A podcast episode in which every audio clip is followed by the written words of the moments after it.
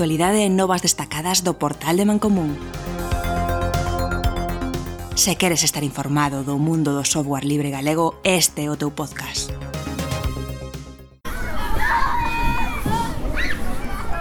Non todo vai ser traballar e ver contidos multimedia nestes días de confinamento.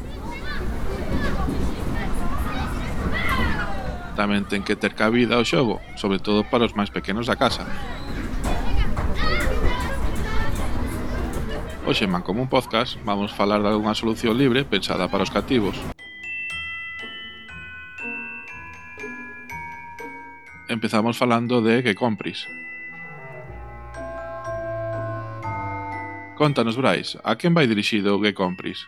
Geocompris é unha suite de software de entretemento educativo que está dirixida especialmente a nenos das idades entre 2 e 10 anos. Trátase dun proxecto de software libre que está publicado baixo unha licencia GPL3 e que no pasado eh, estaba construído con a biblioteca GTK nas linguaxes C e Python e que no ano 2014 pasouse a empregar a biblioteca Qt e C++ e está baixo o paraugas da comunidade de Cadea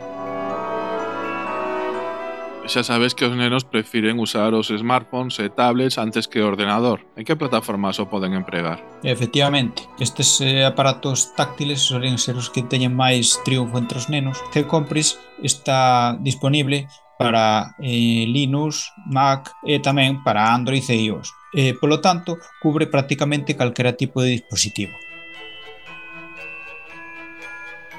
De todos xeitos, necesito un ordenador potente destes tipo gaming para poder instalalo? Non, que va, todo o contrario.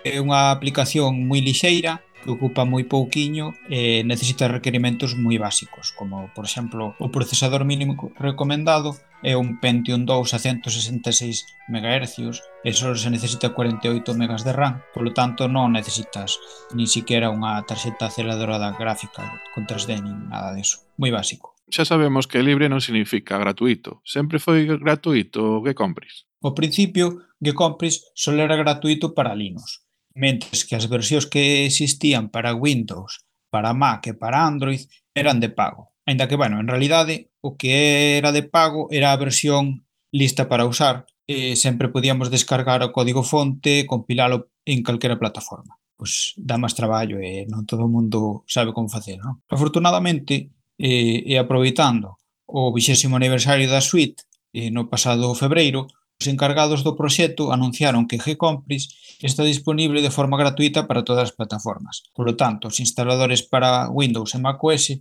que hai na web xa, xa os actualizaron e agora xa non solicitan o código de activación. Por lo tanto, é gratuito. E onde podemos descargar Gcompris? Os que compres podes instalar dende a tenda de aplicacións do teu sistema Android ou iOS e tamén se pode instalar desde o repositorio da distribución se empregas Linux ou tamén están todos eles disponibles na web oficial do proxecto compris.net que se pode atopar a URL tamén na nas notas do programa. E pasando xa a analizar un pouquiño esta suite de software, que nos vamos a topar en Gecompris? Gecompris ofrece máis de 100 actividades en total, e ainda hai máis na recámara que están en desenvolvemento. Entre as categorías que, que existen a día de hoxe son descubrindo a computadora, a lectura, aritmética, ciencia, xeografía, xogos e outras. Estes días estiveches enredando con el para falarnos no podcast. Cales son as túas impresións sobre que compris? Pois sí, volvíme meter na idade dos nenos eh, a explorar isto cunha visión así para pequenos.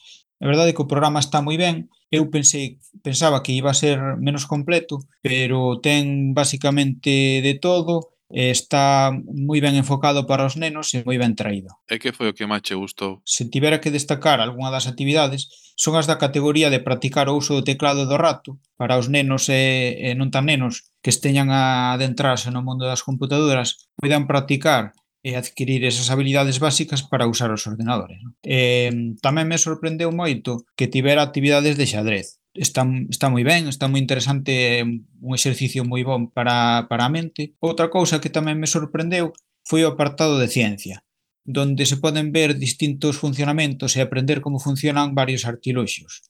E por último, que xa que persoalmente sería unha actividade que me tivera gustado moito de pequeno, que é a de xeografía, a que che poñen un mapa e ao lado tes as rexións eh, países eh, e podelos ir encaixando no, no oco, no mapa, eh, vamos, está, está moi ben. E onde podemos atopar información que nos axuda a instalalo e probalo? O certo é que se trata dun programa bastante sinxelo de instalar e de usar, e que, ademais, dentro do, do que é a propia aplicación, conta con, con a especie de asistente ao que se pode recurrir sempre que non se saiba como funciona algunha das actividades.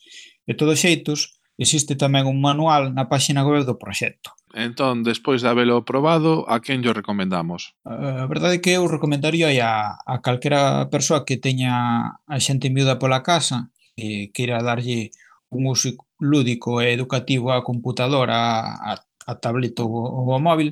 E, ainda que as actividades para a destreza con computadores poden ser tamén interesantes para algunha persoa maior que esteña comenzando a empregar o rato e o teclado xa que eh, eso son algunha das, das destrezas que custa un pouco adquirir ao principio.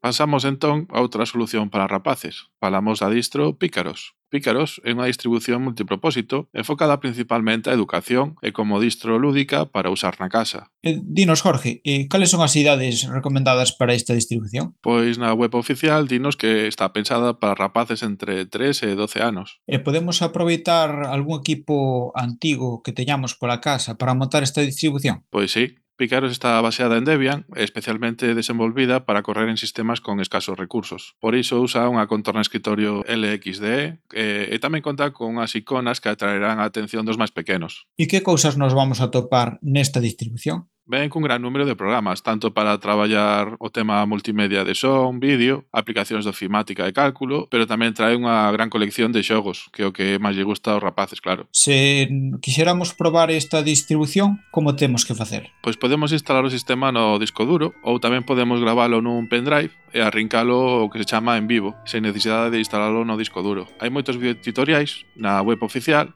onde nos amosan como probar pícaros, como configuralo e usar algunhas das súas ferramentas. E de onde podemos descargar a distribución? Pois desde a páxina oficial do proxecto, que sería menino.galpón.org e tamén a podedes atopar nas notas deste programa.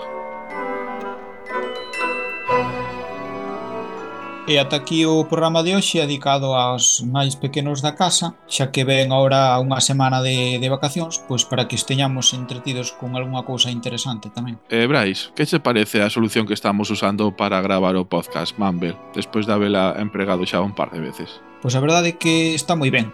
É unha solución que, que funciona bastante ben, que se pode usar non só para gravar programas, sino para manter conversas entre varias persoas eh, está, está moi ben. Eu xa, xa o tiña usado máis veces para, para realizar asambleas en, en remoto e a verdade é que sempre me funcionou bastante ben. Pois a mí tamén me está gustando moito, porque están utilizando para gravar podcast con diferentes grupos de xente, dá unha calidade de son excepcional, e estou descubrindo tamén estos días eh, Pulse Effects, é unha especie de consola virtual que che permite mellorar inda máis ese son que estamos grabando. Pois esperamos que estas solucións vos axuden a ter entretidos aos pequenos e non tan pequenos da casa. Isto foi todo. Tedes máis información nas notas que acompañan a este podcast ou no portal de mancomun.gal. A música usada neste programa foi canción Street Dancing do grupo Time Crawler con licencia Creative Commons atribución. Os efectos de son obtivémolos en freesound.org baixo unha licencia Creative Commons atribución sen uso comercial.